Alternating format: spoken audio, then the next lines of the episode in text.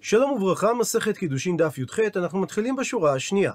וראשית נזכר בדברי רבא בעמוד הקודם, שמדאורייתא עובד כוכבים יורש את אביו, והמקור לכך שנאמר וחישב עם קונהו, ומזה מדייקים ולא עם יורשי קונהו. זאת אומרת שבאופן כללי לעובד כוכבים יש יורשים. ומביאה הגמרא את דברי רב חייא בר אבין שאמר רבי יוחנן שהמקור לכך שעובד כוכבים יורש את אביו דבר תורה, דהיינו מדאורייתא, זה מפני דכתיב, נקרא בפנים, אל תתגרו בם, כי לא אתן לכם מארצם עד מדרך כף רגל, כי ירושה לעשו נתתי את הר שעיר. שהיות שהקדוש ברוך הוא הוריש לעשו את הר שעיר, לכן השם הזהיר את בני ישראל לא להתגרות במלחמה, ועל ידי כך לכבוש את ארצו. מקשה על כך הגמרא, ודילמה, אולי הסיבה שהשם הוריש לעשו את הר שעיר, זה מפני שישראל מומר שני. דינו של עשיו, שהיה בנם של יצחק ורבקה, מה שאומר שהוא היה ישראל מומר ולא גוי. ואולי לכן הוא קיבל בירושה את הר שעיר, אבל זה לא אומר שגוי יורש את אביו. אלא אומרת הגמרא, מהכה, מהפסוק הבא שנאמר, ויאמר אדוני אליי, אל תצר את מואב ואל תתגר במלחמה, כי לא אתן לך מארצו ירושה, כי לבני לוט נתתי את הר ירושה. וממילא נשאלת השאלה, ורב חייא בר אבין, מה איתה מה שהוא לא אמר כרבה? יענה על כך רב חייא בר אבין, מי כתיב? האם הדיוק של רבא מהפסוק כתוב במפורש, וחישב עם קונהו ולא עם יורשי קונהו? ולכן הוא העדיף ללמוד מהפסוק, כי לבני לוט נתתי את הר ירושה. ומצד שני, ורבא, מה איתה מה שהוא לא אמר כרב חייא בר אבין? יענה על כך רבא, שזה שצאצאיו של לוט קיבלו את הר ירושה, אין בדבר הוכחה שגוי יורש את אביו, כי ייתכן שמשום כבודו דאברהם, שלוט היה גם אחיינו וגם גיסו, שני שונה הדין שהוא קיבל ירושה, אבל אולי גוי לא יורש את אביו. ומביאה הגמרא תנו רבנן, שנו רבותינו בספרי. יש בעברי, דהיינו בעבד עברי, דברים שאין בעברייה, דהיינו באמה עברייה, ויש בעברייה דברים שאין בעברי. הוא מפרט הספרי. יש בעברי שהוא יוצא בשנים, דהיינו לאחר שש שנים, וביובל, שפגע בו בתוך אותם שש שנים, ובמיתת האדון, מה שאין כן בעברייה. ומצד שני, ויש בעברייה, שהרי עברייה יוצא בסימנים. וזה דבר שלא קיים אצל העבד העברי, דבר נוסף, ואינה נמכרת ונשנית. שלאחר שאביה מכר אותה פעם אחת, אם היא יצאה מרשות אדון וחזרה לרשות אביה, שהוא לא יכול למכור אותה שוב. דבר נוסף, הוא מפדים אותה בעל כורחו, והגמרא בהמשך תביא מחלוקת בעל כורחו של מי, והדברים הללו נוהגים באמה עברייה, מה שאין כן בעברי. עד לכאן לשון הספרי, ומתחילה הגמרא לבאר את לשון הספרי. ציטוט אמר מר, יש בעברי שאין בעברייה. מקשה על כך הגמרא הורי מיני, סתירה ממקור תנאי. שהרי המשנה שלנו אמרה, יתרה עליו אמה עברייה שקונה עצמה בסימנים. ומהלשון יתרה עליו משמע, שכל היציאות שקיימות בעבד, קיימות גם לאמה עברייה. עונה על כך, אמר רב ששת, שהברייתא שאמרה יש בעברי מה שאין בעברייה, כגון שיעדה. ולאחר שהאדון ייעד אותה לאשתו או עבור אשת בנו, הרי היא נשואה לכל דבר, והיא לא יוצאת אלא בגט. מקשה על כך הגמרא, אם מדובר שהוא יעדה, אז פשיטא, גיתא בעיה. פשוט הדבר שהיא נשואה והיא יכולה לצאת רק על ידי גט. ואיזה חידוש באה הברייתא להשמיע לנו בזה? מבארת הגמרא, מה עוד אתימה? מה היית חושב לומר? שאולי לא ליבת להלכת אמינה? שגם לאחר ייעוד לא יתבטלו ההלכות של אמה עברייה, כך שאם היא רצתה לצאת באחת מאלו הדרכים גם בלא גט, היא תוכל לצאת מבעלה. כמה שמלן, לכן באה הברייתא להשמיע לנו שאין הדבר כך, אלא לאחר ייעוד היא נחשבת כנשואה לגמרי והיא יכולה לצאת רק על ידי גט. מקשה על כך הגמרא, אי הכי, אז אם כך שמדובר שהיא יועדה לאדון או לבנו, אמה יוצא בסימנים. מדוע בהמשך הברייתא נאמר שהיא יוצא מהאדון בסימנים? מבארת הגמרא, הכי כאמר, כך צריך להסביר את לשון הברייתא. שאם מדובר שהוא לא יעדה, אז היא יוצא אף בסימנים, אופן יציאה לחירות שלא קיים בעבד עברי.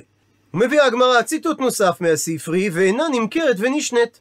מקשה על כך הגמרא, מכלל, אז מזה ניתן לדייק, דעבד עברי כן נמכר ונשנה. שבית דין יכולים למכור אותו אם אין בידו לשלם על גנבתו יותר מפעם אחת? והתניא, והרי שנינו בברייתא, על הפסוק נקרא בפנים, אם זרחה השמש עליו, דמים לו, שלם ישלם, אם אין לו, ונמכר בגנבתו. והביאה ברייתא שלוש דרשות על המילה בגנבתו. דרשה ראשונה, בגנבתו ולא בכפילו, מסביר רש"י שאם יש לו לשלם את הקרן ואין לו ממה לשלם את הקנס, דהיינו את הכפל שהוא צריך לשלם על הגניבה, הדין שהוא אינו נמכר. דרשה שנייה, בגנבתו ולא בזממו, מסביר רש"י שאם הוא העמיד בחברו שגנב, והוזמה העדות, הרי הוא מתחייב במה שהוא תכנן שחברו יתחייב, ואם אין לו במה לשלם, הוא אינו נמכר. דרשה שלישית של המילה בגנבתו, שכיוון שנמכר פעם אחת, שוב אי אתה רשאי למוכרו. הוא מסביר רש"י שהגמרא בשלב הזה מבינה שהלימוד ונמכר בגבתו, הכוונה שהוא נמכר פעם אחת ולא שתי מכירות. ואם כך, זה סותר את הדיוק שאמרנו מהברייתא, שעבד עברי יכול להימכר יותר מפעם אחת. עונה על כך, אמר רבא, לא קשיא, אין סתירה בין שתי הברייתות, כאן בגניבה אחת, כאן בשתי גנבות. שהברייתא שאמרה שכיוון שנמכר פעם אחת שוב אתה רשאי למוכרו, מדברת בגניבה אחת, ששווי הגניבה גבוה משווי העבד. אז אנחנו לא אומרים שהוא נמכר בשביל חצייה, ולכשיוצא משנות העבדות הוא יימכר פעם שנייה משום חצייה השני. ומה שדייקנו מהברייתא הראשונה, שכן מוכרים עבד יותר מפעם אחת, שהמדובר במספר גנבות, ואפילו אם הוא ביצע את הגנבות ורק אחר כך עמד בדין, והוא אינו שווה אלא דמי הגניבה האחת, אז הדין שהוא נמכר וחוזר, ושוב נמכר וחוזר, מפני שלגבי כל גניבה וגניבה אנחנו אומרים את לשון הפסוק ונמכר בגנבתו. מקשה על כך אמר לאביי, בגנבתו טובה משמע. משמעות הלשון בגנבתו זה אפילו אם הוא עמד בדין על מספר גנבות ביחד, שכך דרך התורה. לומר על דברים רבים מאותו סוג לשון יחיד, ולכן בגנבתו הכוונה מספר גנבות, וזה כמו שאומר הפסוק ביונה ובהמה רבה, למרות שזה מתייחס להרבה בהמות, וכמו שאומר הפסוק בספר שמות, והדגה אשר ביאור, למרות שזה מתייחס לכל הדגים ביאור. אלא אמר אביי לא קשיא. אין סתירה בין שתי הברייתות, מפני שניתן להסביר כאן באדם אחד, כאן בשני בני אדם. שהברייתא שאמרה בגנבתו שכיוון שנמכר פעם אחת שוב היא אתה רשאי למוכרו, אכן מתייחסת להרבה גנבות, אבל מדובר שהוא עמד בדין בבת אחת על כל הגנבות, שאותם הוא גנב מאדם אחד. אבל הברייתא הראשונה דיברה בשתי תביעות שונות, שני בני אדם שמעמידים אותו לדין, שאם אין לו לשלם, אז הוא נמכר עבור כל תביעה ותביעה. ואומר רש"י שהנקודה פה היא לא שזה מאנשים שונים, אלא מתביעות שונות. כך שהוא הדין אם הוא גנב מאדם אחד ועמד בדין ונמכר בגנבתו, ולאחר מכן הוא חזר וגנב מי שיצא לחופשי מאותו אדם, שגם אז הוא חוזר ונמכר לעבד.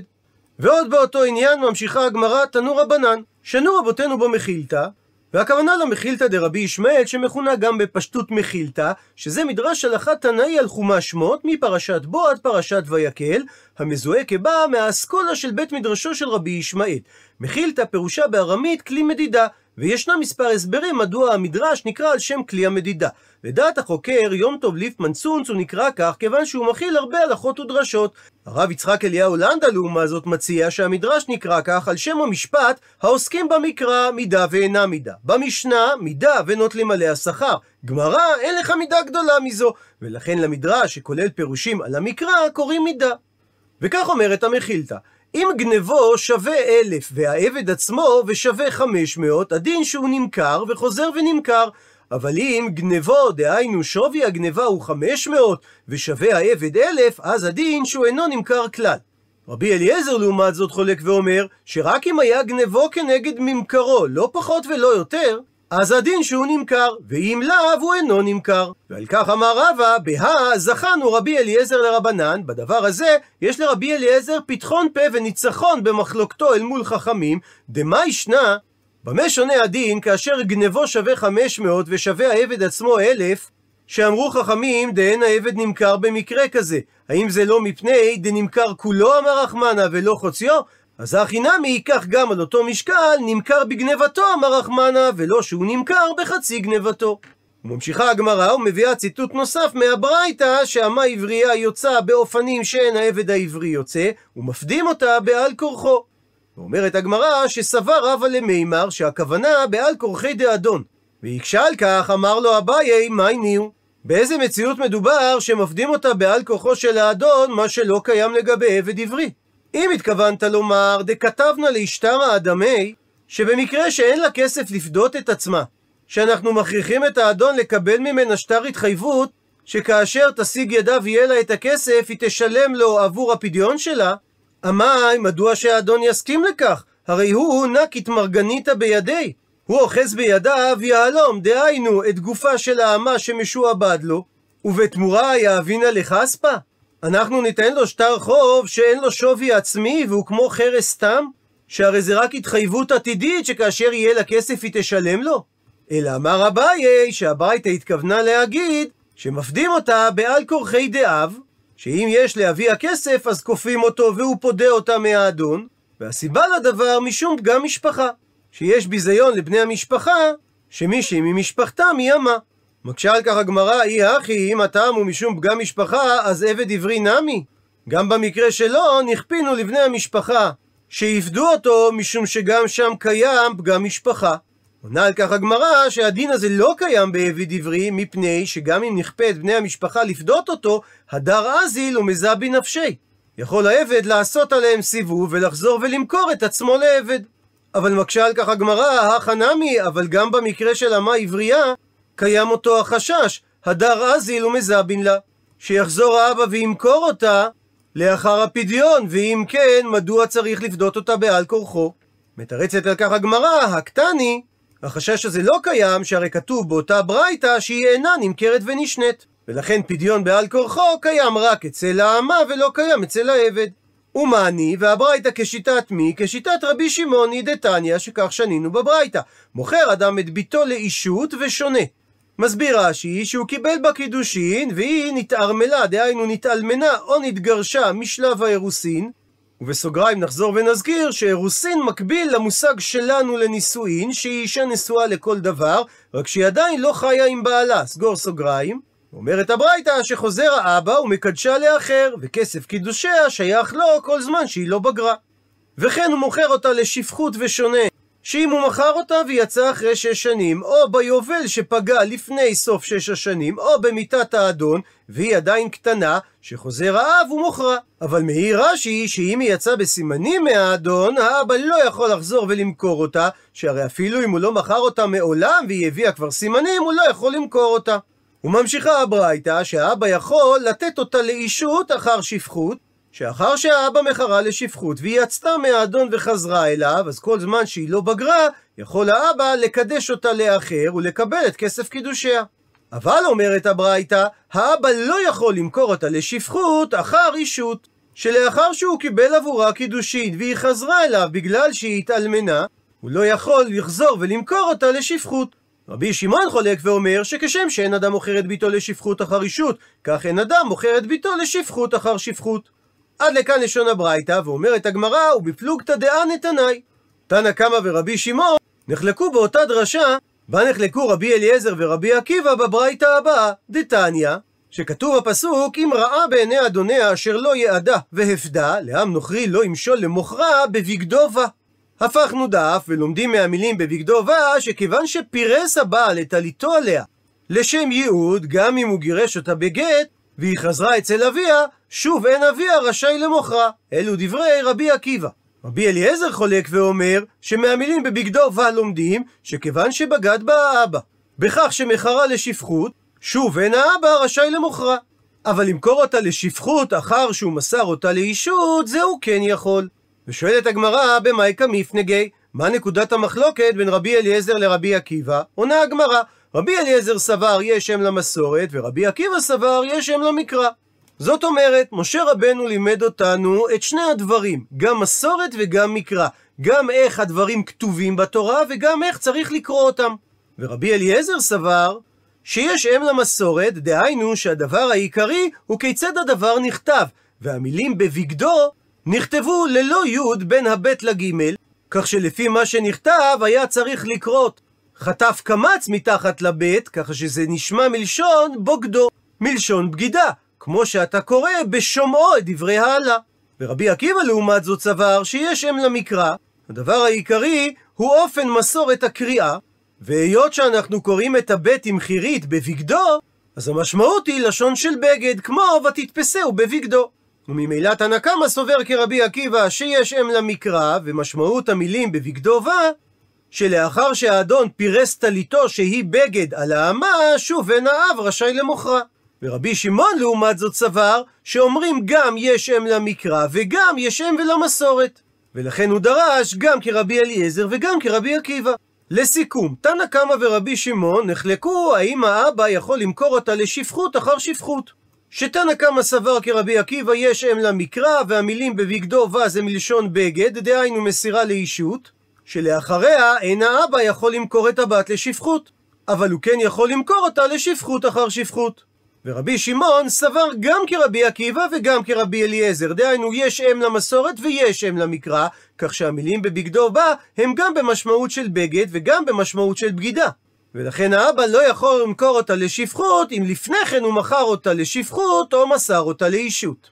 הוא מקשה רש"י שהרי הגמרא בסנהדרין אומרת שרבי שמעון סובר שיש שם למקרא, שנכתב בתורה שלוש פעמים את המילה בסוכות, כאשר פעם אחת נדרשת לעצם החיוב על ישיבה בסוכה, ומשתי הפעמים הנוספות לומדים את שיעור הדפנות המינימלי בסוכה, כאשר לפי רבי שמעון לא מתייחסים לכתיב החסר, אלא יש שם למקרא, לאופן בו קוראים את המילה בסוכות, ומכאן הוא למד שהשיעור המינימלי לדפנות הסוכה זה שלוש דפנות מלאות ודופן נוספת שהיא לכל הפחות טפח.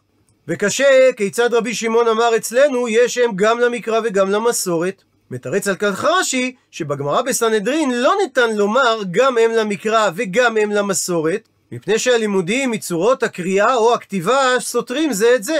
שאם אתה אומר אם למסורת ועל ידי כך הכשרת מינימום של שלושה דפנות לסוכה, אז אתה לא יכול לדרוש אם למקרא. ואם אתה דורש אם למקרא, ותפסול סוכה שיש בה שלוש דפנות, אז ממילא אתה לא דורש אם למסורת. אבל במקרה שהם לא סותרים זה את זה, כמו במקרה לפנינו, יש לקיים את שניהם במקביל. וממשיכה הגמרא ביי, שאל רבא בר אבוה את השאלה הבאה, האם הייעוד נישואים עושה או אירוסים עושה? שכאשר אמר האדון לאמתו העברייה, הרי את יעודה לי בכסף מקנתך, האם היא בסטטוס של נשואה לו או בסטטוס של מאורסת לו? כאשר הנפקמינה, ההבדל היוצא להלכה בין שני הסטטוסים הוא לעניין ליורשה ולהיטמא לה ולהפר נדריה. שאם היא בסטטוס של נשואה, הרי אם היא מתה הוא יורש אותה, ואם הוא כהן הוא גם נטמא לה, והוא גם יכול להפר את נדריה בלי אבא שלה. אבל אם היא בסטטוס של מאורסת, אז הוא לא יורש אותה, ואם הוא כהן הוא לא נטמע לה, והוא לא יכול להפר את נדריה לבד, אלא אביה והוא ביחד מפירים את נדריה. ועל כן נשאלת השאלה, מהי? מה דינו של הייעוד? אומרת הגמרא, תשמע, בו שמע הוכחה, מהברייתא שהזכרנו בראש העמוד, שהמילים בבגדו ו מלמדות שכיוון שפירס טליתו עליה, דהיינו האדון ייעד אותה, אז שוב אינו רשאי האבא למוכרה. עד לכאן הציטוט מהברייתא, ומדייק הגמרא, זיבונא יהודה לא מזבין לה. האבא לא רשאי למכור אותה שוב לאמה, היהודי מייעד לה. אבל למסור אותה לקידושין שלא לשם שפחות, הוא כן רשאי. והיא אמרת שייעוד נישואים עושה, הרי כיוון דנישאת שוב אין לאבי הרשות בה. כפי שמצאנו לעניין נדרים, שלאחר שהיא נישאה, הוציא אותה הפסוק מרשותו של האבא לגמרי, שכתוב ונדר אלמנה וגרושה, כל אשר אסרה על נפשה יקום עליה. וכן לעניין ירושה, שכתוב בנחלות וירש אותה, ומכאן למדו שהבעל יורש את אשתו. לאחר חתונה ולא אביה, אלא לאו בהכרח שמע מינה, שיהוד אירוסים עושה. דוחה את ההוכחה אמר רב נחמן בר יצחק, הכה, כאן שאמרה הברייתא פירס טליתו, אין הכרח לומר שמדובר בייעוד של אמה, אלא ניתן להסביר שבקידושין דעלמא קאי, שמדובר בקידושי קטנה, שאביה מסר אותה לקידושין בלי קשר למכירה לאמה. ואחי כאמר, ועל פי זה כך משמעות הפסוק בבגדו בא, שכיוון שמסרה אביה למי שנתחייב בשארה, שזה מזונותיה, כסותה, שזה הלבוש שלה, ועונתה, שזה יחסי האישות, שוב, אין האבא יכול למוכרה. ועל פי ההסבר הזה, אין הוכחה מהברייתא, האם יהוד עושה נישואים או עושה אירוסין. וממשיכה הגמרא ומביאה האשמה, בו שמה הוכחה אחרת, שאומרת הברייתא, אין מוכרה לקרובים, משום שתנאי מהותי במכירת הבת לאמה, שהאדון או בנו יכולים לייעד אותה לאישה. ולכן לא ניתן למכור אותה לאמה לקרובים שהיא אסורה עליהם באיסורי עריות. משום רבי אליעזר אמרו שמותר לאבא למוכרה לקרובים, משום שהוא סובר שהייעוד זו רק אפשרות ולא תנאי הכרחי.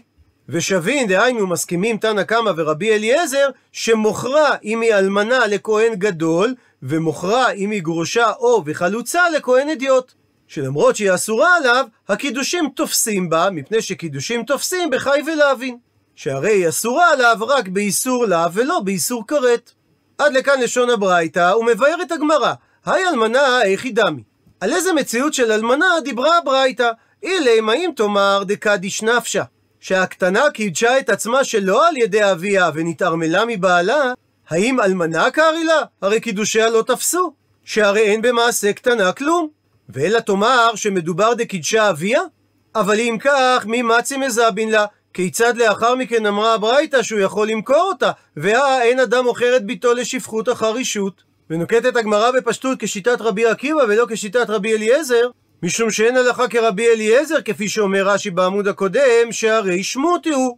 בעקבות הסיפור עם תנורו של אחנאי, נידו אותו. ועונה על כך, ואמר רב עמרם אמר רבי יצחק הכה, כאן בברייתא מדובר שהיא התערמלה בקידושי יהוד, והסיבה שאמרה הברייתא שאבא יכול לחזור ולמכור אותה לשפחות, ואין לנו בעיה עם שיטתו של רבי עקיבא, שאמר שאבא לא יכול למכור לשפחות אחר אישות, מפני שהברייתא והליבאי לפי שיטה דרבי יוסי ברבי יהודה, דאמר שמעות הראשונות לאו לקידושים ניתנו.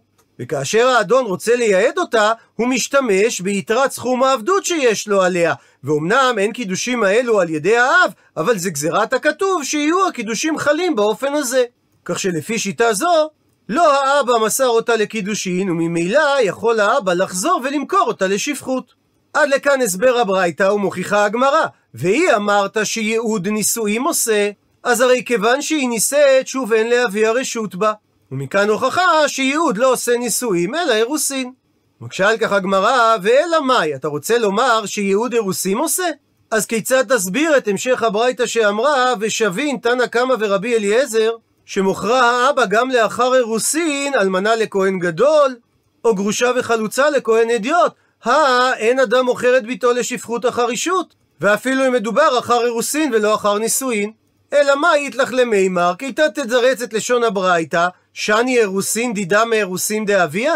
ששונה הדין באירוסין שלה, שאביה לא מסר אותה לאירוסין, שעדיין הוא יכול למוכרה, מאירוסין שאביה מסר אותה להם? אז אם כך, אפילו תימה, אפילו אם תאמר שייעוד נישואים עושה, ניתן יהיה לומר על אותו אופן, שאני נישואין דידה מנישואין דאביה. שרק כאשר אביה מסר אותה לנישואין, במידה והיא נתערמלה או נתגרשה, הוא לא יכול לחזור ולמכור אותה. אבל כאשר לא הוא מסר אותה לנישואין, אז במידה והיא נתערמלה או נתגרשה, הוא עדיין יכול לחזור ולמכור אותה. דוחה הגמרא ואומרת, היי מאי, איך אתה משווה בין שני הדברים? בישלמה אירוסין מאירוסין שני. נוח לי להבין את ההבדל בין אירוסין מצידה לבין אירוסין שהאבא מסר אותה אליהם, שכיוון שעצם האירוסין לא מפקיעים אותם ברשות האב, אז ניתן לומר שהתורה הקפידה על האבא, והחמירה עליו שלאחר שהוא מסר אותה לקידושין, הוא לא יכול לחזור ולמכור אותה. אבל כאשר לא הוא מסר אותה לקידושין, ניתן להבין שהתורה לא החמירה עליו, ועדיין יש לו רשות למכור אותה. אלא נישואין מנישואין, הפכנו דף מי שני? האם יש אפשרות לומר שנישואים שהגיעו מצידה או נישואים שהגיעו מצד אביה גורמים לדין שונה? הרי ברגע שהיא נישאת, מדין תורה היא יוצאת לגמרי מרשות אביה. ולכן לא ניתן להשוות בין אירוסין לנישואין, שכמו שיש הבדל בין אירוסין מצידה לאירוסין מצד אביה, כך יש הבדל בין נישואים מצידה לנישואים מצד אביה. ובהכרח שצריך להסביר את דברי הברייתא ושבין שמוכרה אלמנה שמדובר בקידושי יהוד לפי שיטתו של רבי יוסי ברבי יהודה שאמר מעות הראשונות לאו לקידושים ניתנו כך שהאבא זכאי למכור אותה שוב כיוון שלא הוא עשה את האירוסין.